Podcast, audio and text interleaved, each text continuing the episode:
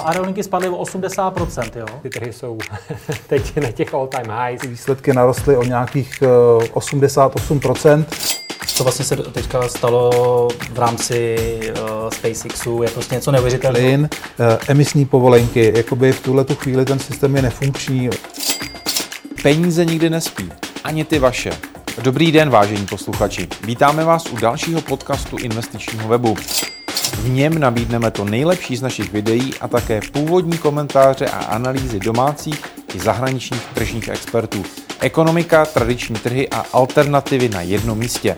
Dobrý poslech přeje Petr Novotný. Tak a na té kryptovlně pokračujeme, i když teď už to nebude moc o té technické analýze, nebo možná se k ní i dostaneme, ale trošku fundamentu a trochu i psychologie s Josefem Tětkem, ne z Trezoru, ale firma, která ho vyrábí. Ano. a s Jakubem Vejmolou, Bitcoinový kanál. Ahoj. Ahoj, díky za pozvání. Eh, kluci, minulý rok eh, v tom kryptu to bylo hodně událostí, neříkám divoký, ale divoký je to pořád, ale těch událostí bylo hodně. Kdybyste tam vypíchli něco, co vlastně ten svět krypta posunulo dál, a je důvod se o něj zajímat. Dneska vlastně zaznělo, Roman říkal, že už je to, se to hodně blíží mainstreamu. A minimálně ty hlavní měny, tak eh, kdo byste začali, kluci? Já bych začal asi čínským zákazem těžby bitcoinu. Eh, asi zakázali teda všechno ostatní, ale já se zaměřuji spíš na Bitcoin. A tam bylo velice zajímavé to, že oni teda asi po desáté zakázali jakoby kryptoměny, protože to eh, dělají pravidelně asi každý rok. A tentokrát už to teda definitivně zakázali, kdy opravdu vyhnali těžaře ze země. A Eh, v té době, to bylo asi v červnu 2021, padl hash rate Bitcoinu, ten výpočetní výkon dedikovaný na těžbu Bitcoinu, asi o 50%. A eh, jako některý lidi z toho dostali strach, jako Ježišmarja, co teďka bude s Bitcoinem, Čína to konečně zakázala, vidíte, jak to prostě všechno padá. A krásně na tom bylo, že asi po třech, čtyřech měsících se ten hash rate vrátil v podstatě na tu původní úroveň a teďka jsme zase na all-time high hash rateu. Je to částečně tím, že těžaři se z eh, Číny částečně přesunuli, částečně prodali svoje stroje do zahraničí, například do Ameriky, v Kazachstánu se taky hodně těží eh, a prostě do dalších zemí.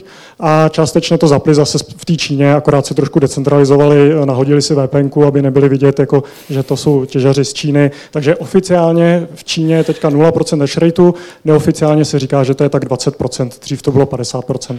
To je první eh, významný významná událost roku 2021, protože to potvrdilo tu antifragilitu, že i když takhle velká mocnost se snaží zasáhnout proti Bitcoinu, tak Bitcoin to v podstatě nezajímá, jak se říká, honey badger doesn't care. Eh, další dobrá událost byla že se aktivovaly šnorovy podpisy a Taproot, což byly takový dlouho očekávaný technologický upgrady na Bitcoinu.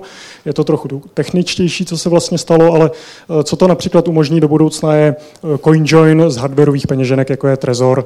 CoinJoin je taková anonymizační technika pro to, aby vaše zůstatky nebyly úplně transparentní pro všechny a všichni prostě neviděli, co máte na účtě, což je docela dobrý, aby to ostatní neviděli prostě soukromí. Je dobrý o něj usilovat a dbát o něj.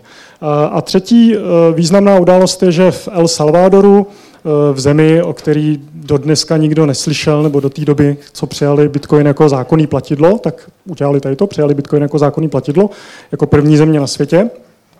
A eh, pak se tam začal Bitcoin různě rozvíjet. Funguje tam například projekt Strike, který umožňuje lidem zásadně zrychlit a zlevnit remitence, což je pro tu zemi dost zásadní, protože 24% asi HDP El Salvadoru jsou remitence a bylo to pro ty lidi hrozně drahý. Teďka, když si přeposílají peníze z Ameriky do Salvadoru eh, přes Bitcoin, respektive přes tu platební nadstavbu Lightning Network, tak to mají instantně a v podstatě zadarmo, což je velký krok prostě pro eh, chudí lidi v takovýchhle zemích. Eh, v Salvadoru jsem byl na konferenci v listopadu, byla to velice zajímavá zkušenost. Eh, viděl jsem tam právě střed toho, že tam máme tu adopci ze spoda, jako je ten projekt Strike nebo taky Bitcoin Beach, eh, kde se hodně akcentuje ta edukace a to, že by si lidi měli zpravovat Bitcoin sami napřímo v nějaký suverénní peněžence, která je open source a tak dále. A potom ten přístup ze zhora, kdy se eh, z Bitcoinu udělalo zákonný platidlo, všichni mají v podstatě povinnost ho přijímat a Eh, dělají se tam takový megalomanský projekty jako bitcoinový bondy, bitcoinový dluhopisy a Bitcoin City, že se postaví jako eh, na úpatí eh, aktivního vulkánu prostě bitcoinový město, kde se bude těžit bitcoin s tou sopečnou energií. A to už, to už mi jako zavání takovým trošku mm, jako diktátorským megalomanstvím a úplně jsem, jako nevěřím tady těm projektům, jsem k tomu trošku skeptický, ale ta adopce ze spoda je tam velice zajímavá. A to, že z toho bylo udělané zákonný platidlo, tady to hodně ulehčuje. Jenom bych to lehce doplnil, myslím si, že eh, to tak jako tak bude prostě, je to velká událost, která se zapíše do té historie bitcoinové. A teď je otázka, jestli dobře nebo špatně. Na to si bude muset počkat, já si myslím, že spíš to dopadne dobře a vlastně i prezident Najib Bukele, ale prezidente teď sám jako očekává, že eh, další země možná přistoupí na to, že by mohli začít přijímat bitcoin jako zákony platidlo, takže uvidíme pro ten letošek, jestli se k ním někdo přidá. Ještě eh, co ETF, protože to se hodně pošlo tím mainstreamem. A připravte se, už si to můžete koupit přes finanční nástroj, eh, v zásadě regulovaný trh, normálně na burze. Všichni na to čekali, eh, dneska tam ty dvě velká ETF máme na ty ETF se upíná ta komunita, nebo část té komunity vlastně strašně dlouho, že by to mohlo zvednout tu cenu. Já si myslím, že pro ten Bitcoin to ve výsledku zase tak důležitý není. Bitcoin se dá koupit i bez ETF, to spíš možná čekají prostě ti lidi na tom Wall Streetu, kteří jsou standardně naučení to takhle kupovat.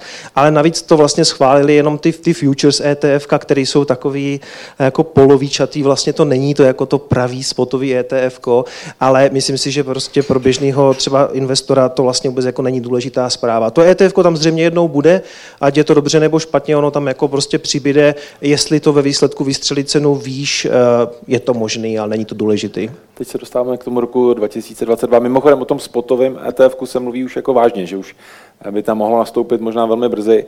Eh, ale těch událostí bude asi víc, než jenom čekat na ETF a co se stane. Co čekáš ty eh, v tom letošním roce za ty zlomové věci? No, jak říkal Kicom, tak eh, vývoj situace v El Salvadoru si myslím, že bude hodně určující pro to, jak je Bitcoin ve světě vnímaný.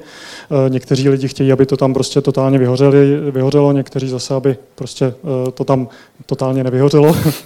A určitě to, jestli bude Bitcoin přijatý jako zákonný platidlo v další zemi, tak to by bylo velice zajímavé. Eh, jak zmiňuje právě El Diktátor, eh, tak eh, on, on předpokládá, že to budou dvě země.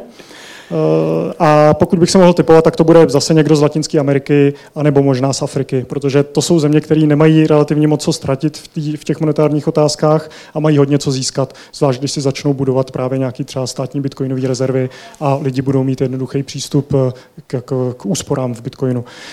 Další, další takový důležitý události, co by se mohly stát, by bylo, kdyby uh, velké korporace jako MicroStrategy nebo Tesla uh, začaly taky adoptovat Bitcoin jako to rezervní aktivum.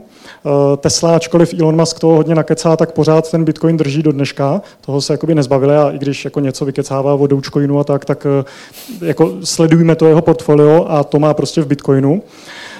MicroStrategy ty nakupují jako diví, je to největší institucionální investor na světě, přitom to je firma, která nemá původně jako s financema a s Bitcoinem nic společného, je to business intelligence firma. A myslím si, že eh, je na spadnutí, že takovýchhle korporací časem bude víc, protože, jak říkal Michael Saylor, CEO právě z MicroStrategy, oni seděli na velký kusce tajícího ledu, což jsou právě ty dolary, které najednou mají prostě vyšší inflaci a on počítá spíš tu monetární inflaci než, eh, než cenovou inflaci a říká, že prostě jako co mu tady vynese 10-15% ročně. Buď bude těžce spekulovat na nějakých prostě finančních trzích, anebo přestoupí na ty peníze budoucnosti, na to, co je ta odluka peněz od státu, a to je právě Bitcoin. Ještě on to kupuje stejně jako asi většina investorů průběžně, že to není jednonárodní. Kupuje DIP, dělá DCA a tak dále. Eh, a aby jsme nebyli jenom u těch eh, jako rozvinutých zemí, ačkoliv El Salvador je spíš rozvojová, tak eh, velkou roli bude mít eh, to, kde bude kolabovat, kolabovat měna jestli ty lidi tam pochopí, že Bitcoin je právě ten záchranný člun. Protože v zemích jako Libanon, Argentina, eh, Turecko, tam jako nejsem si jistý, jak dobrý přístup mají lidi jako z toho retailu třeba ke zlatu nebo k akcím jako Apple a tak dále, což jsou jako fajn nástroje pro nás, jako v těch rozvinutých zemích, eh, kde máme přístupy na světové trhy, ale v Libanonu to asi úplně nebude možný. Zatímco Bitcoin, protože může fungovat jako peer-to-peer a můžu si prostě od nějakého jakoby vexláka přímo nakupovat Bitcoin každý měsíc nebo každý týden třeba, když tam měna fakt kolabuje rychle, tak přístupný je i v tady těch lokalitách. Takže to si myslím, že taky může výrazně ovlivnit Bitcoin. To, jak kolabují měny eh, v takovýchhle zemích. Já nemám co k tomu doplnit. Já, uvidíme, nebo takhle, mám takový pocit, že Bitcoin samozřejmě taky eh, se stává trošku obětí svého úspěchu tím, že narostl na tu obrovskou tržní kapitalizaci někam na 1 bilion, tak samozřejmě eh, ta výzva je taky, jak se k němu budou stavět regulátoři. To je vlastně to, co jako sledujeme třeba v těch Spojených státech, ale i jinde, ale to, co jako vlastně všechny asi nejvíc zajímá, je to, jak se k tomu staví, jako třeba Gary Gensler z SEC.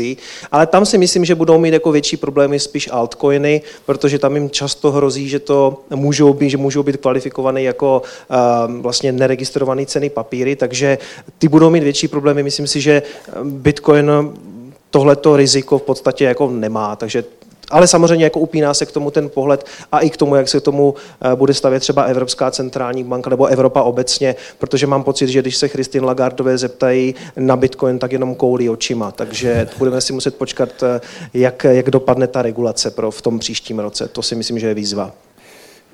Jo, e, možná bych ještě doplnil, rozhodně Bitcoin ovlivňuje rozhodnutí centrálních bank, jako je Fed, ECB a tak. A pokud začnou zvyšovat sazby e, a začnou padat trhy, tak to sebou vezme krátkodobě i Bitcoin. To si hmm. myslím, že se reálně může stát. Bylo to tady, myslím, taky několikrát zmíněný a naprosto s tím souhlasím. Ta korelace Bitcoinu s těma finančníma trhama krátkodobě minimálně tam určitě je. Hmm. Na to jsem se chtěl zeptat. E, právě, když, je, když se rozsvítí to risk off, tak eh, to vlastně smetlo i ten Bitcoin taky. Že? Prostě viděl jsi to na akcích, eh, teď je volatilita VIX nahoru, prostě hned eh, to s tím souvisí. A potom otázka, ty sazby se budou zvyšovat v březnu, co do té doby bude dělat Bitcoin, anebo co vlastně, já jsem ho teď nesledoval úplně první tři dny v letošním roce. To bychom všichni rádi věděli samozřejmě, ale a... pravda je, to vlastně souvisí s tím, že dřív on v podstatě tolik nekoreloval, nebo bylo mu to všechno jedno, jak to Honey Badger, ale um, problém je samozřejmě tím, jak dorostl na tuhle tu obrovskou velikost, na ten bilion, tak už jako pro ten, pro ten Wall Street už je to něco, čím se jako musí zabývat, jako držet to, nedržet to, pustit to. My hodleři to máme jednoduchý, my prostě držíme. Možná jsme už trošku načali eh, tu cenu, kam eh, se ten Bitcoin může podívat, protože minulý rok se hodně skloňovalo na konci roku těch různých, nejenom guru, ale byly to na konci dne i nějaké investiční domy, které říkali, eh, fakt směřujeme k 100 tisícům za Bitcoinu a najednou se to zaseklo na 60, 65 tisíc a potom relativně velká korekce, stále ještě skvělý výsledek, jako když, když si to dáváme do souvislosti s dalšími uh, aktivy. Eh, těch 100 tisíc, je to, je to meta pro 2022, že tam, jako, tam zase ten cíl jako se doplazit. Myslím si, že to trošku meta je, nebo pro ty bitcoinery, my jsme si všichni na Twitteru nasadili ty laserové oči, že to je vlastně taková vyhlídka těch 100 tisíc, na to se jako trochu soustředíme. Asi jsme se na to soustředili až moc pro ten minulý rok, ale pravda je, že to předpovídalo spousta lidí, včetně třeba mě, taky jsem si to myslel a nedopadlo to, ale je to důkaz toho, že ten bitcoin vždycky umí všechny překvapit a že je mu skutečně všechno jedno. Jestli je to vyhlídka pro letošek, řekl bych, že pořád samozřejmě trošku zůstává. Jestli to nedopadne letos, tak to bude nějaký jiný rok, protože Bitcoinu je prostě 21 milionů a těch peněz v tom systému jenom přibývá. A jde jenom o to, jak rychle jich přibývá. Takže eh, podle toho, jak rychle jich bude přibývat, zřejmě Bitcoin taky vyroste, ale samozřejmě taky díky tomu, že je pro spoustu lidí a pro spoustu firm čím dál tím zajímavější.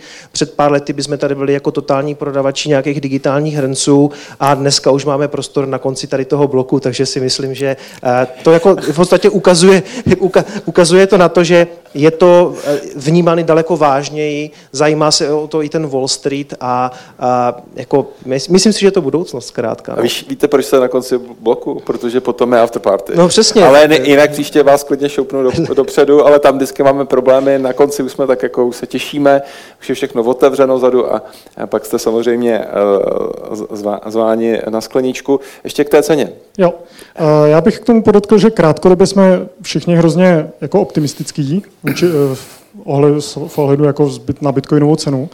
A dlouhodobě naopak zase jsou lidi hodně pesimistický, že říkají jako nějakých 230 tisíc dolarů, že jako ten top. Uh, takže já nebudu komentovat, kam se dostane letos. Možná jediná věc, co bych ohledně toho komentoval, si myslím, že uh, bude nastolený zase nový cenový dno, protože kromě těch all-time high je zajímavý se podívat na ty uh, roční lows, na ty roční minima.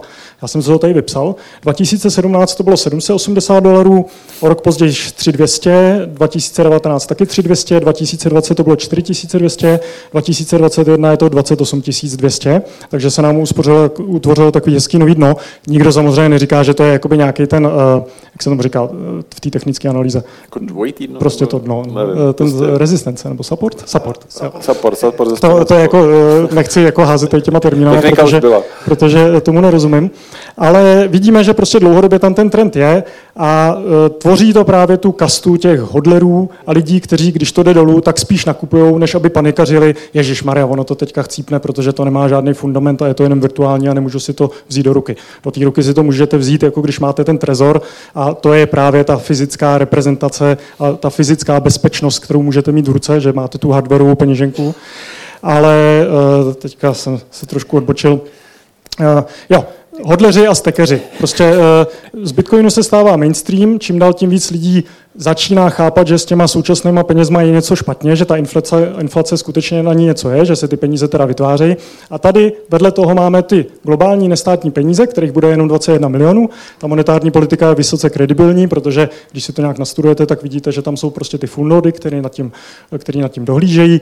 Eh, Změnit nějaký parametru, parametry v Bitcoinu je v podstatě nereálný, protože to si akorát forknete takzvaný shitcoin. Už, už je před afterparty, tak to možná můžu říct. Eh, Jako byl Bitcoin Cash v roce 2017, když chtěli změnit jenom limit velikosti bloku, což je mnohem méně závažný eh, parametr, než eh, kolik bude Bitcoinů na světě. A tady to všechno dohromady prostě vytváří to, že ten Bitcoin jde dlouhodobě doprava nahoru, ale jeden rok je strašně krátký období. Dlouhodobě si myslím, že Bitcoin má na to eh, pokořit zlato, Tržní kapitalizace zlata je asi 12krát vyšší teďka a dlouhodobě atakuje samozřejmě menší státní měny, které kolabují a euro, dolar a dlouhodobě podle mě Bitcoin znamená právě tu odluku peněz od státu. Asi jenom doplním to, že pokud se Bitcoin dostane na tu tržní kapitalizaci toho zlata, tak jedna mince by v tom případě stála půl milionu dolarů. A to je otázka spíš ne jestli, ale kdy se to stane. Kubo, ne, nejenom my dva, ale takhle my tři držíme, eh, možná pravidelně nakupujeme ten bitcoin, aby jsme to ředili, ale občas je tam zajímavý dip. Eh, Většinou se teda, já jsem na ní narazil, můj syn většinou mi říká, tati, tati, ono to spadlo na 42 tisíc sobota.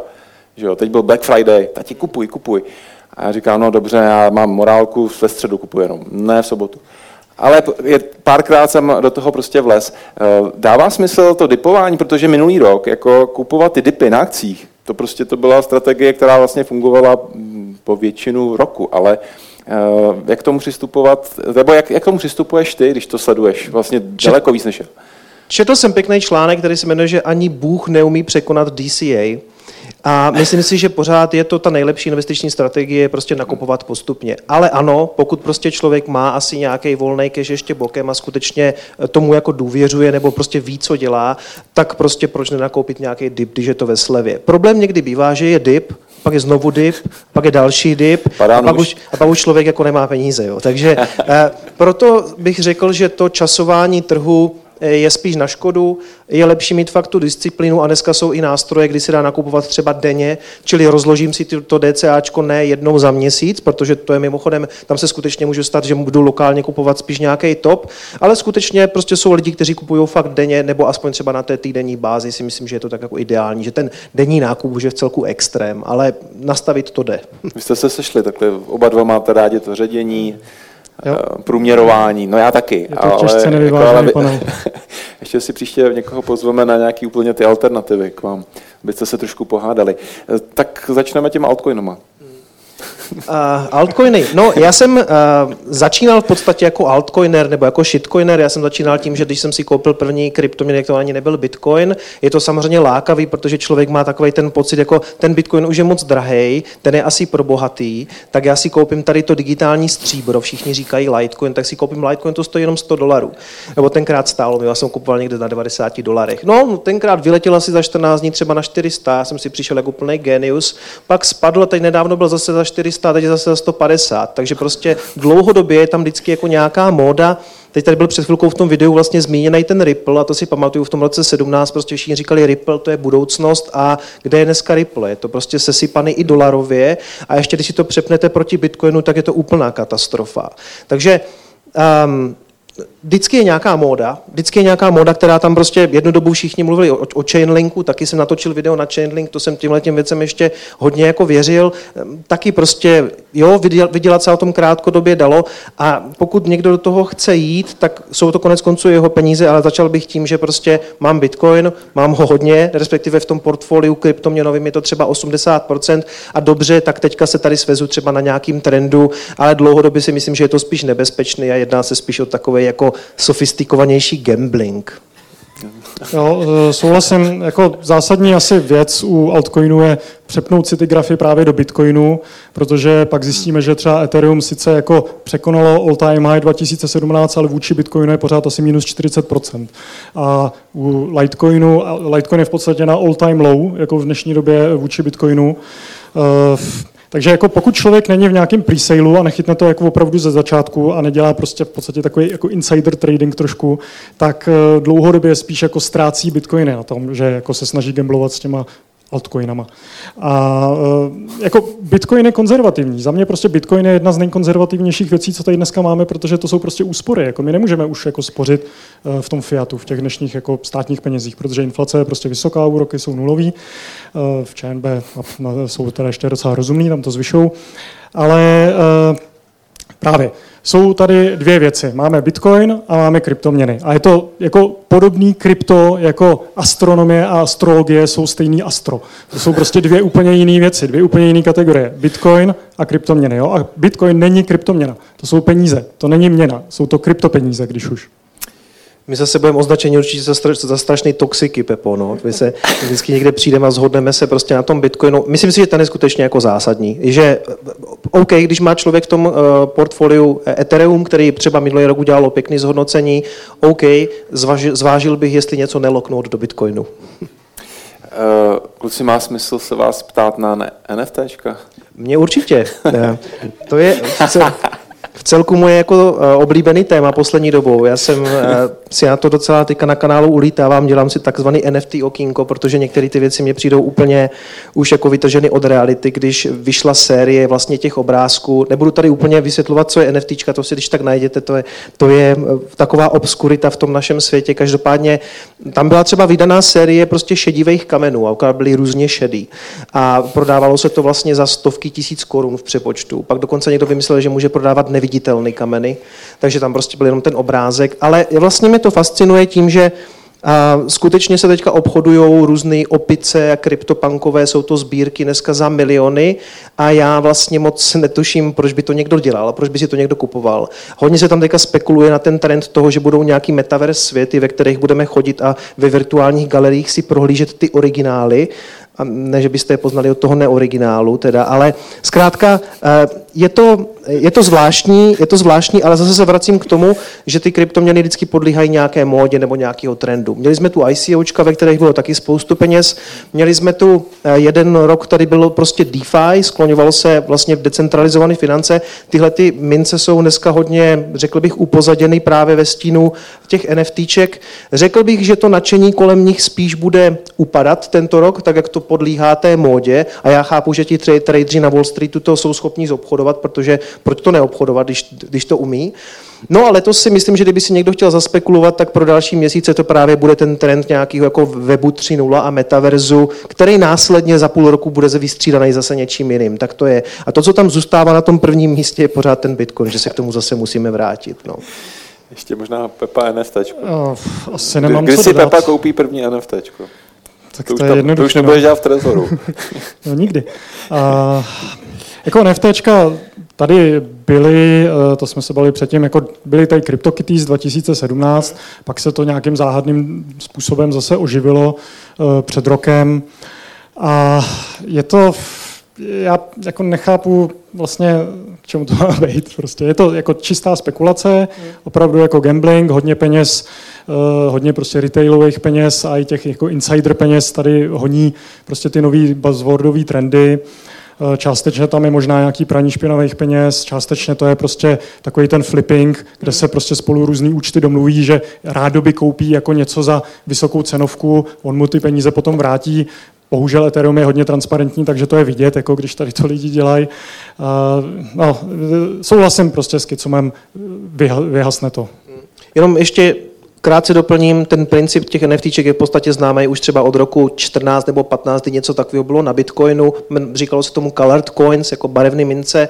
A ten trend v podstatě nikdo nebyl schopen nějak jako využít, nebo zjistili, že to vlastně je k ničemu. Pak právě byly ty kryptokity, které se taky jako přespekulovaly do extrémních částek.